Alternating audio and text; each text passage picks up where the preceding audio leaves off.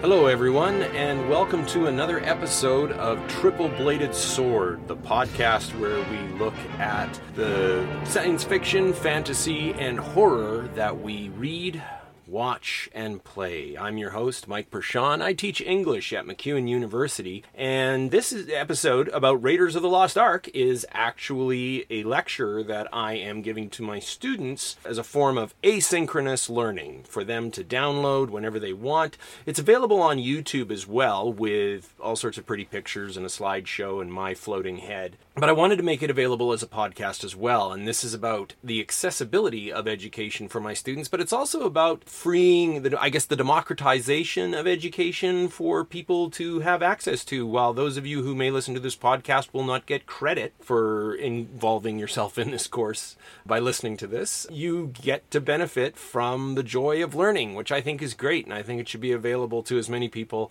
uh, as we can make it available to. So here comes the lecture. So as promised, we start with Raiders of the Lost Ark, and, and we're, we're working with a textbook here called Looking at Movies, an Introduction to Film. And it's it's interesting to me that we've got those two words in the title of the textbook, because the textbook talks about how people perceive these terms, that movies as a term is sort of considered films that are popular, films that aren't necessarily worth our attention, films that are entertainment, not necessarily art. And I think many people would think of Raiders of the Lost Ark as a movie and not necessarily as film, or the other term that Looking at Movies talks about, which is cinema. I think that that's, that's reductive, and it it certainly ignores that the Academy Awards praised Raiders of the Lost Ark by awarding it Best Editing, Best Production Design, Best Sound, Best Sound Editing, Best Visual Effects, and nominated it for Best Cinematography, Best Original Score, Best Director. Those that, that's that's one of the big ones. You get Best Director, that's a, that's a huge deal. And the award that everybody wants to win, Best Picture. Now, this film was nominated as Best Picture. So to think of it just as a popular film, as a piece of ent- entertainment, is to ignore that a body of critics whose job it is to say, this is one of the best things that this form of art produced in this year, that this film should get a ton of awards, that it should be nominated for a bunch of them. That that's that's a bunch. And as I uh, as I was designing this course, I was thinking hard about which movies I wanted to choose, and my process involved going through the award winners for various categories of cinema, of film, of movies, and going which ones which ones were nominated for or won all the, the, the ones that relate to the sort of formal film language that we're going to be talking about today and throughout this course. So the, the title of the, the text alone has this reference, Looking at Movies, and your textbook says, you know, we we could have sit, called it something about film. I've got several film textbooks sitting right beside me, and I've got Film Art, an introduction, right? Film art, not movie art, but film art. And then I've got a history of narrative film, right? Not narrative movies. Uh, and I, so that's where I think that Looking at Movies as a textbook is spot on in this assessment of how we use these terms. Movies are popular, film is a little more artsy, cinema is super artsy, these are the great movies. This is Citizen Kane. This is some weird foreign movie you've never heard of that was made by the Polish avant-garde. Raiders of the Lost Ark doesn't fall into the category. And I've had some pushback from not only students, but my colleagues as well. Like, where are the classics in your in your course? And my response is, I, I think that Raiders of the Lost Ark is a classic. First and foremost, because it's old. Uh, you know, and I would tell, talk, talk to my colleagues about this, and they go, That's, that movie's not old. And I'm like, you're in denial. Um, it's old. It's it's a classic now. And uh, it's classic for other reasons. And we're going to talk about the reasons why it's a classic today. What is a movie to begin with? What do we mean when we use the term movie? Beyond that idea of it as, as popular or not being popular, what do we mean by movie? Well, it's a form of popular entertainment. And I knew it was a form of popular entertainment because uh, I would look in the newspaper when I was when I was a kid, And if you were, you know, if you were trying to figure out where, you, what movies you were going to go see, you would look in your newspaper, and they would have an entertainment section, and it would have advertisements with the posters for the movies. And I remember when we would visit, because I grew up in Medicine Hat, which, you know, movies would come and go. But when we would visit family in Calgary, their newspaper would have these advertisements like the one that you're seeing here, where it said fifty-two weeks. Well, you know what fifty-two weeks adds up to. It's a year. fifty-two weeks, and Raiders of the Lost Ark commences its second great year at the Russell Cinemas. Can you imagine today a movie being in the theater for a year? But this is an indicator from the past of how, you know, we measure the popularity of a film. Movies like Raiders of the Lost Ark and Star Wars would play on at small repertoire theaters for years after their release, because home video wasn't as big a thing as it is today. And so, you know, if a movie was was really popular, you went, you know, you you ask somebody my age, I'm forty-nine. You ask somebody my age about a movie that we loved when we were young, and we are going to tell you how many times we saw it in the theater. That was a badge of honor. That was a ba- moment of pride, right? How many times you saw it in the theater. And these advertisements would talk about, you know, Raiders has it all. The best two hours of pure entertainment anyone is going to find. A blockbuster on the order of Star Wars and Jaws. So popular art form, the most popular art form today. Well, that's that's tough because games are, video games are, are coming up fast on that. And I don't have the stats on that to say whether or not like it is the most popular art form that video games are or that film is. And this is difficult too because as your textbook indicates, what do we mean by a movie? Is it just the ones that we see at the at the Cineplex? Is it the thing that we go to at the theater? Is it only does it only count as a movie if it's two hours long and it's encapsulated in that thing? Or what, what do we think about something like Game of Thrones, which as your text notes, if you binge watch, is a really long movie because it's really the same form of art, but we, we call one movie and we call the other one like T V show, right? So we've got these designations, but if we were to include T V as a form of cinema, as a form of film or movies, then that might skew what the most popular art form is today. But we can say without reservation that we love film, we love movies, we love watching our stories.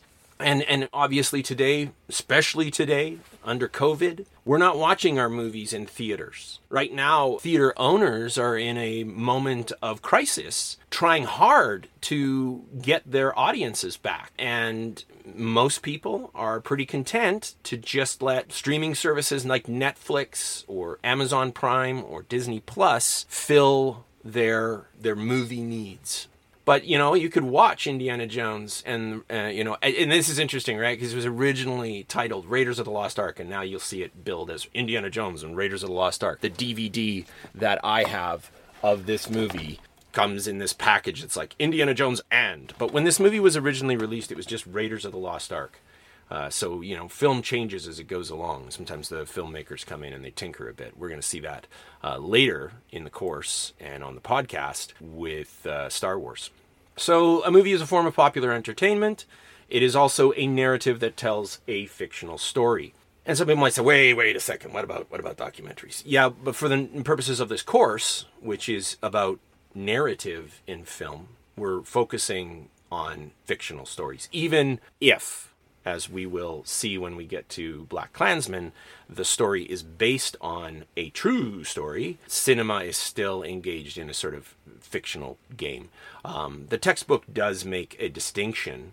Uh, looking at movies as well, there are other types of this sort of thing. But even when you're making a documentary, there is still a sort of fictive uh, element that comes to play because of the way in which uh, cinematic language generates its narrative. So we get a narrative uh, that tells a fictional story, and Raiders of the Lost Ark is certainly a fictional story. We we recognize that almost immediately. And then there's this idea of the movie as a narrative told in cinematic language. And your textbook talks about cinematic language, and I love this quotation, so I thought I would I would share it for those who, you know, don't have access to it, those who are listening through on the podcast. Because most movies seek to engage viewers' emotions and transport them inside the world world presented on screen, the visual vocabulary of film is designed to play upon those same instincts that we use to navigate and interpret the visual and oral information of our real life. This often imperceptible cinematic language, composed not of words, but of myriad integrated techniques and concepts, connects us to the story while deliberately concealing the means by which it does so. And I think, though, the, the conflation, the association of real life and what we're seeing on the screen is why we become so heavily invested in the narratives of film, the fil- uh, in cinematic narratives, in a way that we don't. And this isn't a books are better than movies or books are lesser than movies. This is just a difference that I have observed, that more often than not, people will talk about stuff that didn't happen in a movie as though it did, because they are, they're they're experiencing it in the same way that we, to a large degree, experience life. We're getting all this stimulus that is like life. It, it's sensory in a way that reading is not, even when uh, sensory imagery is involved. So what do we mean by cinematic language? Well, this is the these are the building blocks of this entire course. I've been talking about the formal aspects of film a little bit earlier, and that is what we want to look at when we look at cinematic language. A narrative told in cinematic language. And and this too is interesting to me because of a, a bit I read from a book called The Language of Film by Rod Whitaker. Rod Whitaker is probably better known as the fiction writer Trevanion. He he wrote some sort of spy type uh, fiction, which actually got turned into uh, a movie. He wrote um, a book called The Iger Sanction, and it was made into a movie with Clint Eastwood. And so Trevanion was a his his pen name, and he wrote this Language of Film, and it got cited in a book uh, about Pan's Labyrinth, which, as I, I told my students the other day, I did Pan's Labyrinth for my master's thesis. Early in the book, Rod Whitaker writes this. He says, there are growing pressures now to take a more careful and formal look at film language. Not only is the film generally accepted as a major art, but its stuttering offspring, television, is increasingly filling the earlier roles of press and radio, as well as some, as some of the more burdensome aspirin functions of film as mass entertainment. The languages of film and television have many points of identity. Although the younger medium has chosen to operate like illustrated radio and turgid vaudeville, and may long be prevented from adopting the communicative sophistications of its parent by its economic structure and audience composition, we're past that now. I think television is as good as film, as good as, as what we think of as movies. Television possesses the formal potentials to become a major creative medium, which I think it has. The first step in the eventual maturation of television will be a formal emulation of film, to which will be added a feeling for the special qualities of the television event, immediacy, for instance, and the vulnerable posture of the audience member. An even more urgent reason to study the language of film lies in the fact that more and more of the teaching of our children is being conducted through the audiovisual channels. This year especially, kids doing their, their schooling online. Uh, here in, in during the pandemic, under COVID, right? They are being taught, get this, they are being taught through a language they have never studied, and what is more frightening, through one that their teachers have never studied. Now, this was written in nineteen seventy, and still film uh, as a as a as a thing to study is is fringe, is really, you guys study film? I can't believe that. That's so neat. It's either, that's so neat, I'd love to do that, or really, that's where my tax dollars go to. There's this like sense of either like elation, I'd, I wish I could do that, or shock that that's worth our attention. I think it is worth our attention. The trouble is, is that most of the time that people teach film, they teach it like it's a moving novel. But film has its own language, its own formal aspects that are distinct from the novel, distinct from the short story, distinct from comic books. It is film. We can compare film, and looking at movies does talk about this, is, is we can compare it to all sorts of different art forms, but in the end, it's its own. It's its own art form. And we're going to use Raiders of the Lost Ark as a way of understanding this cinematic language. So, cinematic language begins with mise en scène, which is French for more or less everything in the frame. So everything that's in the frame is mise en scène, which makes this a troublesome term.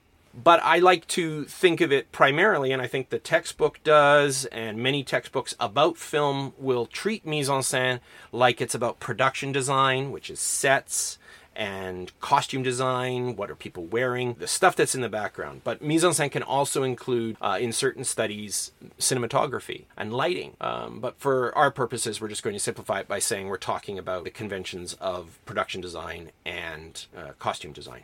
And right away, I mean, Harrison Ford as Indiana Jones, as this uh, adventuring archaeologist who goes after supernatural treasures, the costume alone has become iconic. And costume designer Deborah Needleman talked about this, and she says it, it, any any costume designer will tell you, if you do your job really well, people just buy what's on there as though it's the thing that this person wears, and of course that's what they'd wear. Uh, and we sometimes treat these things as though they are they are they were ordained from on high. Like, how could Indiana Jones look like look any other way? Like, Indiana Jones wouldn't be Indiana Jones without his hat, and and if you remove the hat, then he's not going to be Indiana Jones. But the the decision to have that particular hat came down to a number of particular choices. And we just don't see these things. This is about, about cinematic language being largely invisible. When people do their jobs well in film, we don't notice what they've done. And we're not supposed to notice the costume in that way. We don't go, well, that's beautiful, and sort of sit there and think about it a great deal. We just go, oh, that makes perfect sense. And it becomes a form of shorthand, visual shorthand, for who this character is. And Deborah Needleman talks has talked about how she wanted it to look as though Harrison Ford as Indiana Jones had worn this outfit many, many times, probably slept in it, and they distressed the costume with a penknife. They screwed the hat up by like sitting on it and running it through the dirt. Uh, and this was a hat that was bought at a really high-end haberdashery in uh, in London. And so it was like, it was not a cheap hat, but they needed to they needed to get it looking ugly, get it looking like it's been worn, um, because that tells us something about the character. Costume design can tell us something about the character. Earlier I mentioned that light is sometimes considered in, in the understanding of mise-en-scène. And, and one of the things I asked my students to do when they were looking at Raiders of the Lost Ark is to just pay attention to the first ten minutes.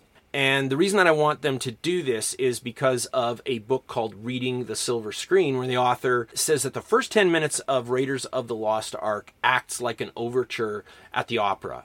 That it's it basically establishes what you're going to see for the rest of the film. It's like, if you like the first ten minutes of this movie, you're going to love the rest of the movie. And a good movie does that. A good movie will begin in a way that sets the tone, sets the world rules, rules by which the, the universe will obey for the, you know, the rest of the movie, unless it's doing some sort of like dream switcheroo. Right away we get the adventuring archaeologist, and and then we get the this moment with this trap. And the way that the film indicates the danger zone here is blue lighting.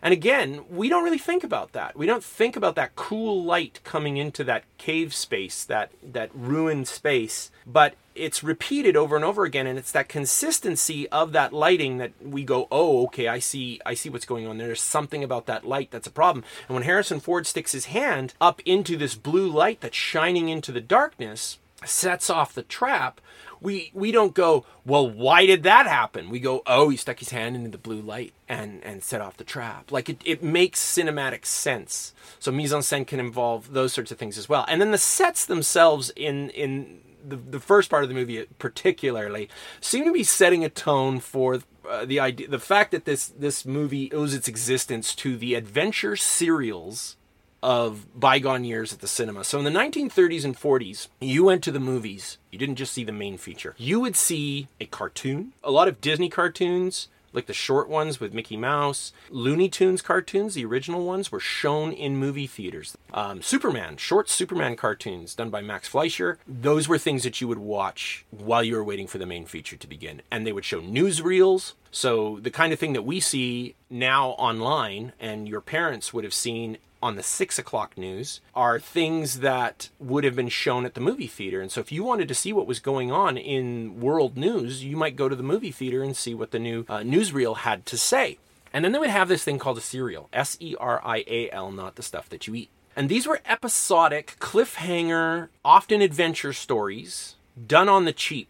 They were made for very little money, but because of this episodic cliffhanger structure, kept dragging you back to the movie theater to see what happened in the next chapter. right? To find out what happens next, come again next week. And you might have to see the same main feature again, but you don't care because you want to see what happens in your favorite serial, which, by the way, became television opportunities. When television first became a medium, one of the things that television studios would buy, buy up was the rights to serials, and then they would show them again on television because they had that great episodic nature to them, which a lot of T V continues to have to this day, right? You get to the end of your episode and they give you a cliffhanger and you're like, damn, and now you got to watch the next episode, right? And that's how we end up binge watching everything. But these these serials were made for very little money. They were they were cheaply made, and it's interesting to me to see the sets in Raiders of the Lost Ark, because while there is a semi-sense of realism, or as your text puts it, verisimilitude, we're going to deal more with that word in an upcoming episode, upcoming class, this set, this temple set, looks fabricated. You can tell. You can tell this is not a real space. And I don't think that the production designers were slacking on their job. I think they were just like, well, let's do this as a bit of an homage to the movies that this is an homage to.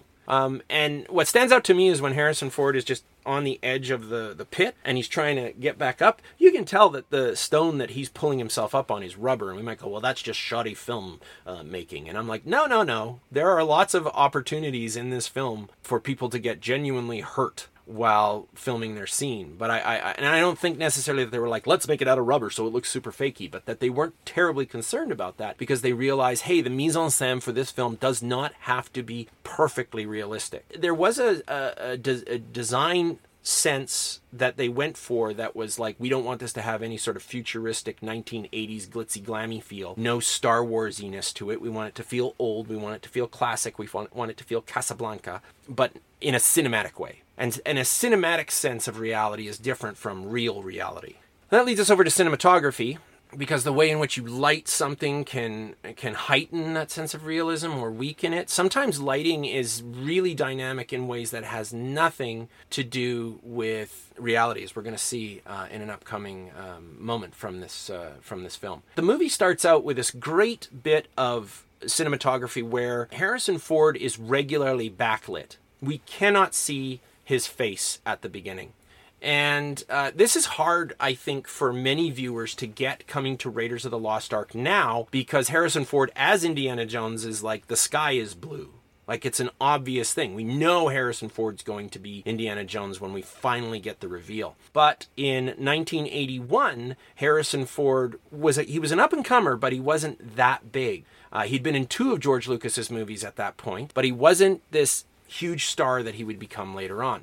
So the, the the camera tracks Harrison Ford moving along in silhouette along with these various companions. And the camera at several points focuses in on, as we see here, Alfred Molina playing one of his one of his companions, uh, and then this other re- unnamed companion who turns traitor on him. The camera is used to tell us that we need to be paying attention to these characters. We see the other porters and whatnot, but, but the camera doesn't focus on them in the same way.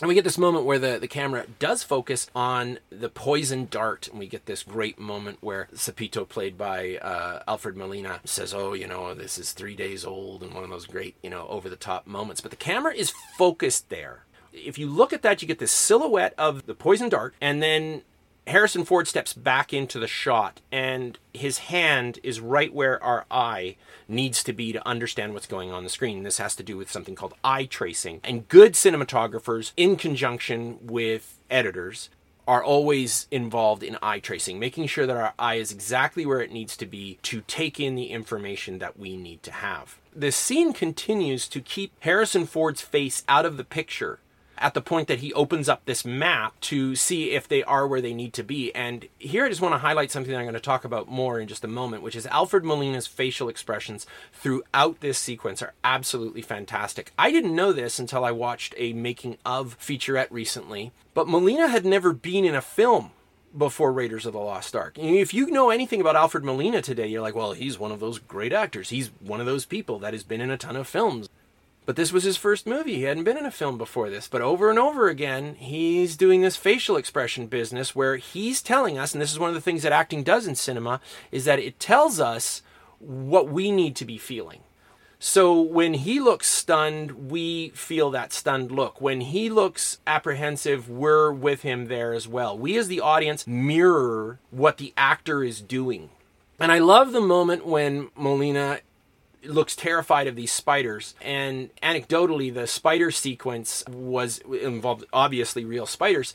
Um, but he, he tells this story that the spiders just sat there when they put them on him. And Spielberg was like, the spiders need to move around more. And they're like, well, we need to introduce a female into the bunch before they'll move. So they did. They put a, they put a female spider on Molina. And at that point, then the spiders went crazy. And action, look scared. And Molina said, it, you know, wasn't acting at that point. I was genuinely, I was genuinely frightened. But we look at his face and we know how we're supposed to feel about whatever's going on, even if we don't. Like the jump scare of the trap, the spikes coming out and the desiccated, unfortunate soul who was killed by it may not scare us today because it's not, at, we're, we're used to all sorts of scares and jump scares. And we've gone be- beyond what we see here, which is prosthetic makeup effects. And maybe it doesn't seem scary to us, but we know from Alfred Molina's face what we're supposed to be feeling. And that's a that's a part of cinematic language as well. I think, you know, we might think that cinematic language is all about the technical aspects. It's about what people design and then actors just step into that. But no, actors participate in that through their performances.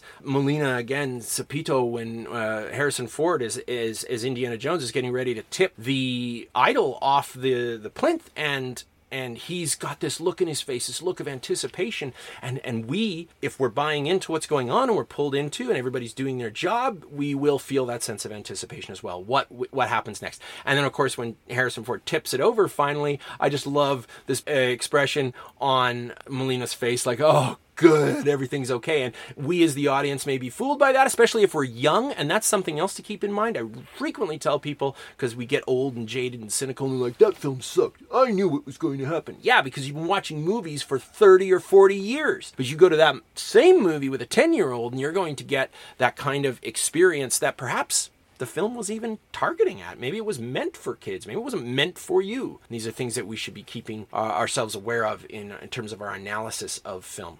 And then a film, you know, involves editing. The cinematic language involves editing, cutting from one thing to the next, moving back and forth between Alfred Molina and Harrison Ford, back and back and forth between these two different perspectives. And we call that cross-cutting. That is a technique called cross-cutting, just moving back and forth between those. But that means that there were two complete different takes, at least. But when we watch it, it all seems relatively seamless. And and so when we've got Harrison Ford running away from the local tribe, uh, and he's trying to get back to the plane, the film cuts, cross-cuts, back and forth between Harrison Ford as Indiana Jones and his pilot jock. And just keeps jumping back and forth between those, giving us these two different positions. But that feels seamless to us because the film is moving in this linear fashion. One of my favorite moments of this in the first ten minutes of the film comes when one of Indiana Jones's companions pulls a gun on him, and we get a shot of that companion's face as he looks like he's going to do something, and then there's a close-up of the gun as it gets cocked, and then there's a close-up of the back of Indiana Jones's head in silhouette. The gun comes up, the whip, we see the whip down at Indiana Jones's hip, and that shot is like maybe a second. And then we see Indiana Jones's hand come back with the whip in it, and again, that's a very, very quick shot. Then the hand coming forward with Sepito in the background, a wider shot of Indiana Jones with a close-up of the traitorous hand in the foreground as the whip comes forward, a close-up of the traitor's face as, ow, you know, this whip strikes him, but of course didn't really strike him. I mean, that's something we want to think about, is that, that all that actor has to do is go, ah, whereas there was probably a stuntman involved for the moment with the actual whip. And there's also a good chance that, that Harrison Ford's whip came nowhere near the stuntman's hand because of the way that that the camera can trick us, can lie. And then the gun falling into the water and the sound, and here we move from editing to sound, the sound of a gun going off and then this hitting the, the, the rock, all of which would be generated by something called Foley. It's very unlikely that any of the sound that we hear there is the actual sound that occurred at the time. If you've ever dropped an actual gun on rocks, it doesn't make as satisfying a noise as they do in movies. If you've ever actually shot a gun, sometimes it doesn't make as satisfying a sound, especially as the guns in Raiders of the Lost Ark. All of the guns in this movie sound massive. They sound huge. All the gunshots are like, they're hyperbolic. And they've talked about the sound design for those guns. Very specific gun noise that they wanted that is not consistent with the actual sound of a firearm. just want to jump back to editing for a moment there. When we think about editing, all of that happens in a blur. All of that happens very, very quickly. It just goes by at, at this rapid pace, but it seems seamless to us. It seems like it's one thing. And that's the magic of editing, being able to cut all these varied pieces together to give us this whole. And great editing can do amazing things with our emotions. It can bring us to a moment of cliffhanger and then cut to a completely different moment, and we're left going, what happened to them? As in Raiders of the Lost Ark, when Marion gets kidnapped, uh, you know, and we think she's dead. That kind of cliffhanger moment. Sound is essential. We think of, of film as a visual medium, but there's an awful lot that film does with sound. I think especially about the moment that Harrison Ford taps the stone in the trapped room and one of these darts flies out from the wall and then it hits his torch and it goes ding. But even even just pressing down on that stone, that was, it probably wasn't stone. It was probably like a form of styrofoam. Or maybe it's wood. Maybe it is real stone, but I've moved stone, and stone doesn't make that big creaky noise all the time. The sound of the dart flying out from the statue. In the real world, things don't make noises like this. Uh, when Marion hits her pursuer with a frying pan, if you actually hit somebody with a frying pan, it wouldn't make a tong sound.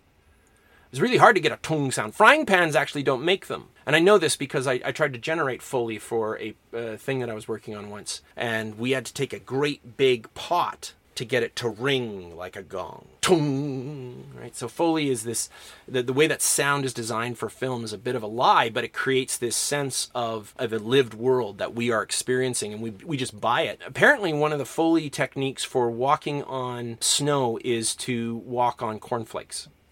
So, you know, you watch somebody walking on snow in a movie and you're like, that's exactly what snow feel- sounds like. Uh, but I was having a conversation just yesterday with, with some friends, and we were talking about how cigarettes in movies have that really satisfying, crisp little burning uh, little burning sound, and cigarettes in real life never do.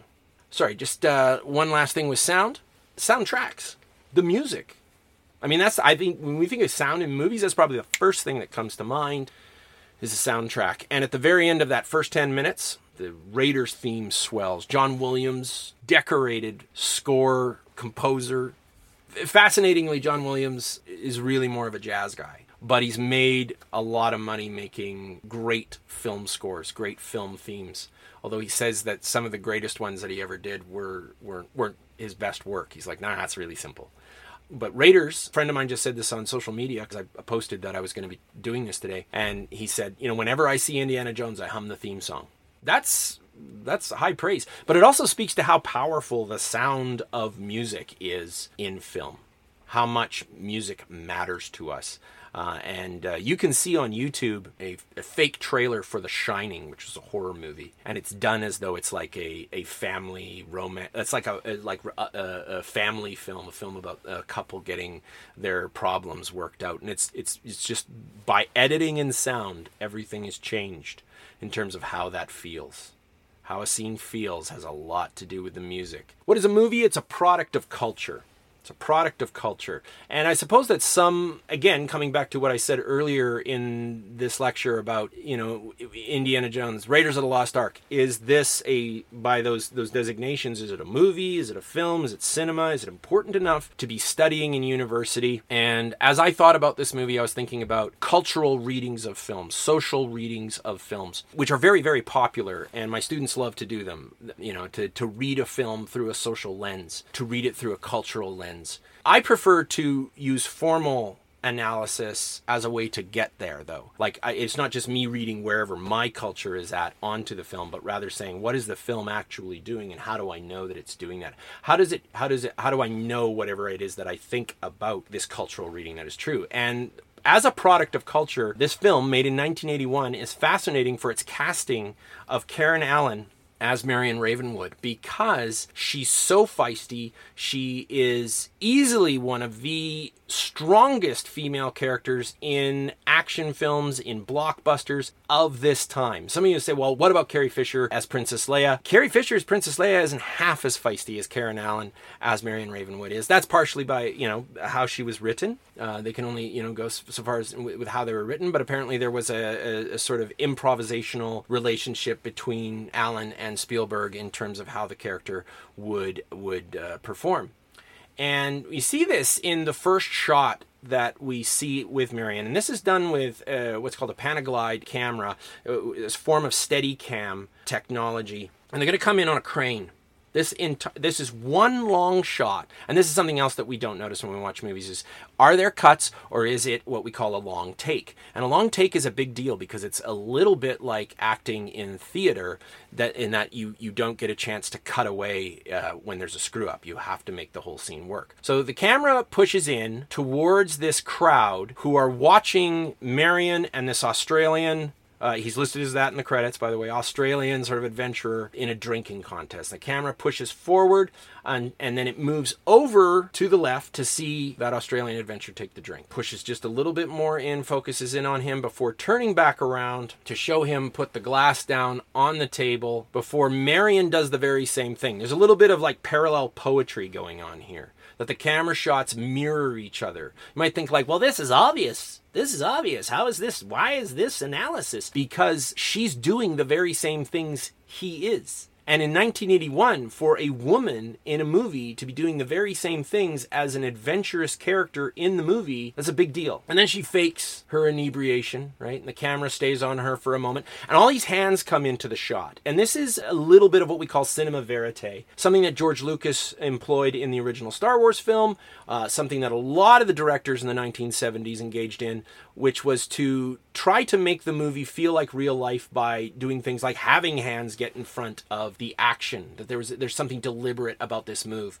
And then she says, no, no, no, I'm all right. And things get back to it. And now the camera moves back in the other direction. She firmly places that, that shot glass down. Uh, and we have a sense to some degree through pattern recognition of what is about to happen. If we've seen a bunch of movies, we know what comes next. But I love the way that the film plays with this. It comes back up to the Australian adventurer's face. He takes his shot. And then the movie pauses just long enough for us to go, oh, maybe he's not drunk and we're going to do this again. But no, he just rolls back ever so subtly into the crowd, completely inebriated, and Marion has won. And that's the moment at which, and that's the, the, ne- the very next shot, that the film finally cuts to another moment. But what has this got to do with this as a culture product? Well, this is, as culture product, is talking about equality for women in cinema. And while there are moments in Raiders of the Lost Ark where there's certainly what we might call regressive or not progressive moments, I would argue that I think that the entire film is very progressive, especially for nineteen eighty-one, far more than the other Indiana Jones movies would be, and far more than many films of the day in the same genre. I noticed this in the moment where Indiana Jones walks in and we get this moment of lighting where we see him as Shadow. And we should know, by the way, that, that this is great fakery. This is uh, the, the film trying to make a, a nod to the noir movies of yesteryear, where shadows would, would show what was going on. Like, you could show somebody getting murdered in shadow, and that wouldn't, you know, the ratings board wouldn't lose their mind over it. And so we see Indiana Jones come into Marion Ravenwood's bar in shadow, as silhouette. The, the the location of the light and the location of the person that would have been casting that shadow, along with all the shadows that come after it, would have to be off to the side of where Karen Allen is standing for that shot to work in the way that it does. And you might say, well, what has this got to do with anything? First and foremost, film is a lie. It's always lying to us. It's always doing things to emulate reality, to give us a sense of verisimilitude, to communicate its ideas, but it does it through all sorts of forms of trickery. But then the camera pushes up to the point where Karen Allen is as big as Indiana Jones's shadow. And I think this is significant. She starts out quite small, next to his shadow, but then the camera pushes in and she is as large as he is. It's a visual motif that is reinforced when she punches him, when he tries to be all smooth and she slugs him.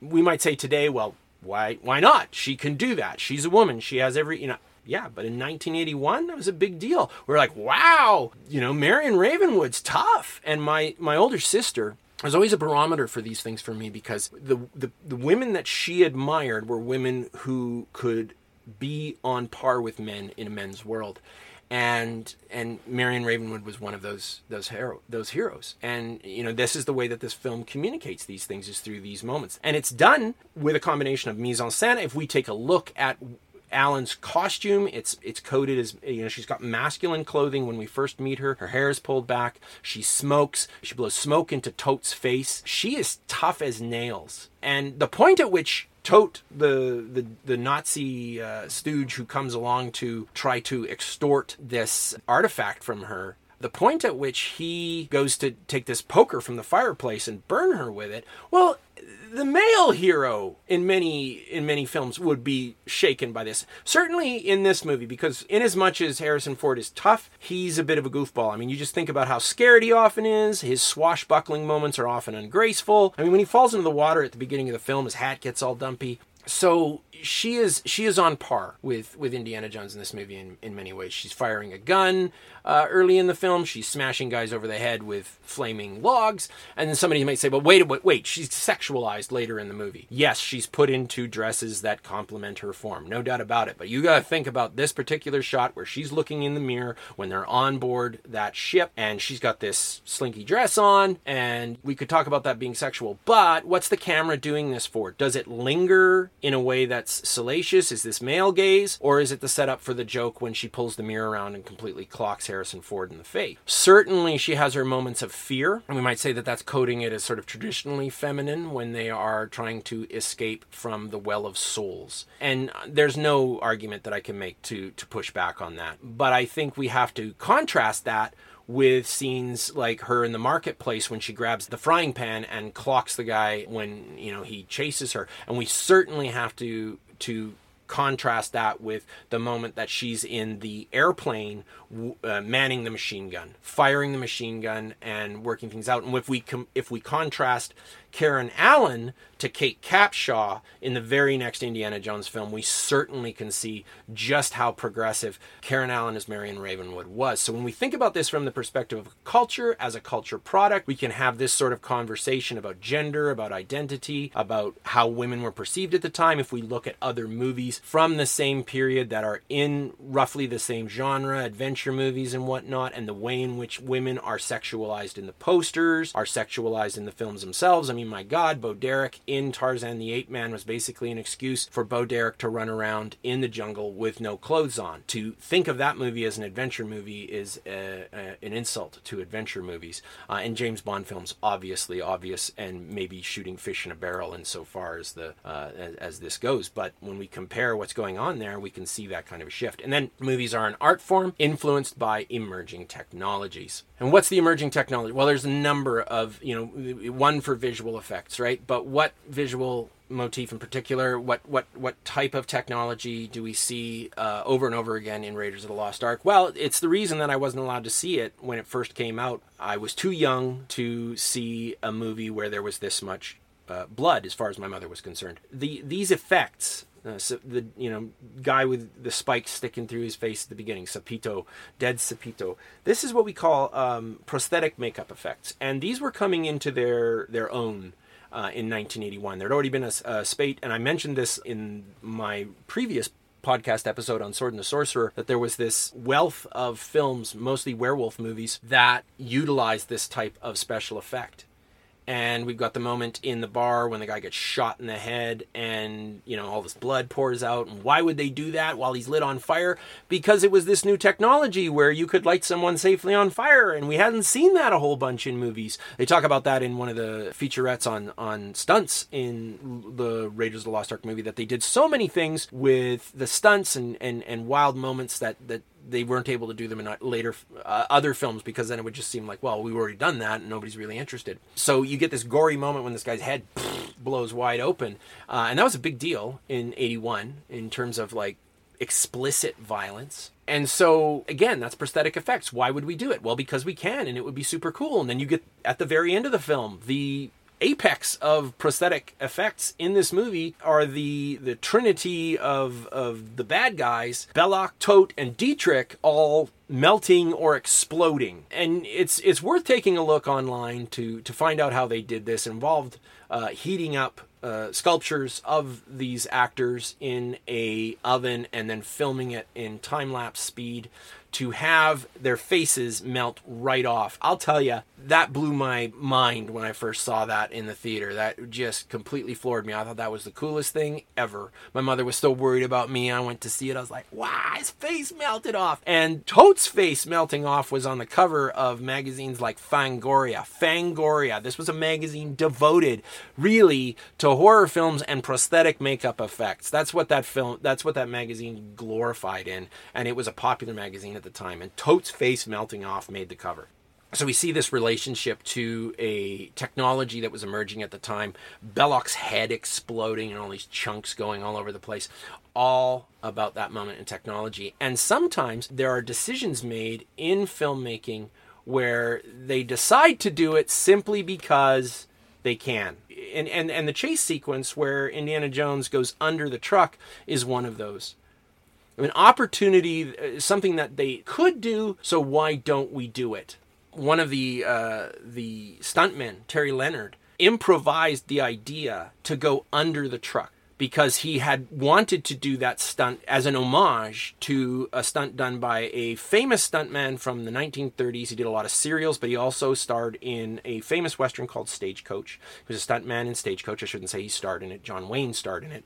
But his name was Yakima Canuck. And there was this point at which he goes down under the entire stagecoach and climbs underneath it. And Terry Leonard had wanted to do an homage to that in a film version of The Lone Ranger that was made in the nineteen eighties, but things went wrong and it didn't go well, and it had bothered him, and so he said, hey, is there a way that we could incorporate me going under the truck for the scene where there's, you know, that for that chase scene? And Steven Spielberg was like, sure, because if you look at the shooting script, it doesn't say that happens. So that was improvised by Terry Leonard saying, hey, I'd like to do this. And so sometimes cinema is about what can be done. And technology has a lot to do with that. Why wasn't Lord of the Rings made as a live action film before Peter Jackson did it in the early aughts? Because the technology wasn't there yet. So Terry Leonard comes up with the idea. They shoot this and it becomes an iconic scene. And we think of it as being like, how could you have Raiders of the Lost Ark without that scene? But it wasn't even in the original shooting script. So the basic construction of a movie as uh, just as a set of terms that we're going to need for upcoming classes, for upcoming lectures and, and episodes. Shots, scenes, and sequences. What's a shot? A shot is an unbroken span of action captured by an uninterrupted run of a motion picture camera. Now, sometimes a shot gets cut up into other shots. So editing will take those shots and move them around. But but sometimes we get, you know, an entire what we'd call tape. But a shot is an unbroken span of action captured by an uninterrupted run of a motion picture camera. And if you watch the, the chase sequence in, in Raiders of the Lost Ark with the truck and the horse and going under the truck, trying to get the Ark back, you're going to see how shots and scenes and sequences work. Editing puts all those things together with a transition from one shot to another. We move along with the characters through time and space. So we get shot after shot after shot. And this is all one shot here. Harrison Ford getting on the horse and riding away is all one shot as the camera on a crane lifts up above and moves out. And then we get what we would call scenes or scene, a complete unit of plot action taking place in a continuous time frame in a single location. There's a scene right at the beginning of the chase where the truck rolls up to load the Ark on. And if you pay close attention to that scene, the shots in that scene introduce every one of the vehicles and the groups, the villains as it were, that Harrison Ford as Indiana Jones will have to fight in the ensuing chase scene. And if you read the script, which you can find online, you can go to this part of the movie and, and take a look at the descriptions for those scenes and for the sequences in this film because they don't always match up perfectly. That first part, it says, from among the tents, Indy suddenly bursts into view, happily astride a magnificent white Arabian stallion. Harrison Ford isn't happy in this scene. He's doing something else. And so there's, there's often a, a shift between what the script calls for and what the film does. The, the script talks at many points about mountainous terrain. We don't get as much of that mountainous terrain uh, as we might think. And that might just have been the dictates of where they could go and film that scene in a way that would that would be doable, that they would actually be able to achieve. And once you take shots and you combine them into scenes, you can take those scenes and you can combine them into sequences. And so again, if you read through the script, you get a number of scenes, and the scenes are indicated by numbers. And so, you know, uh, the, the you, you were at scene number one hundred fourteen, exterior the desert. Indy uh, cuts cross country, avoiding the road the convoy has taken. And then that comes to scene one hundred fifteen, exterior desert row. The convoy is entering rougher country. And scene one hundred fifteen just goes on and on and on in the actual movie. And I think this has a lot to do with what they filmed in this sort of improvisational way with the the stunt actors and whatnot. And that just that continues for quite some time. And then we get scene one hundred sixteen where the, the vehicle goes off the cliff. And we use scenes, they combine scenes to create sequences. And the sequences are longer necessarily than a scene, but sometimes a scene and a sequence can be the same thing. If it's a it, that that shot, the the the extended shot, these long takes that I talked about earlier, then then a shot can be a scene and a sequence as well. So it gets a little murky, but these are terms that we're going to want to have so that as you know we're having the conversation about film in upcoming classes, upcoming episodes, we understand what we mean. And as I say, this this sequence with the chase, we call them chase scenes. They're almost always chase sequences. It just goes on and on.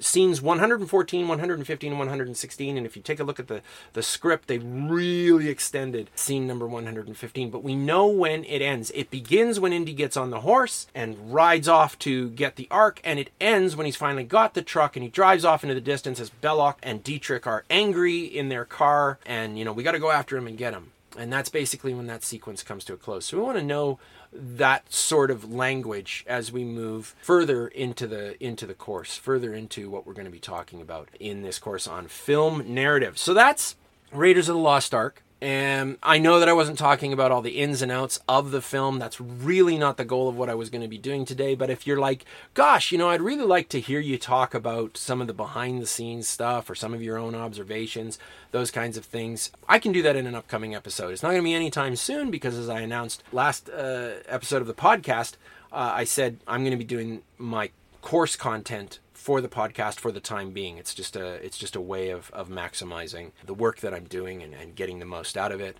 So I hope I hope that this is you know enlarged your idea of how film works uh, and that you're looking at it through new eyes. Next time on the podcast, uh, we're going to be taking a look at a film that isn't even remotely within the wheelhouse of science fiction, fantasy, or horror.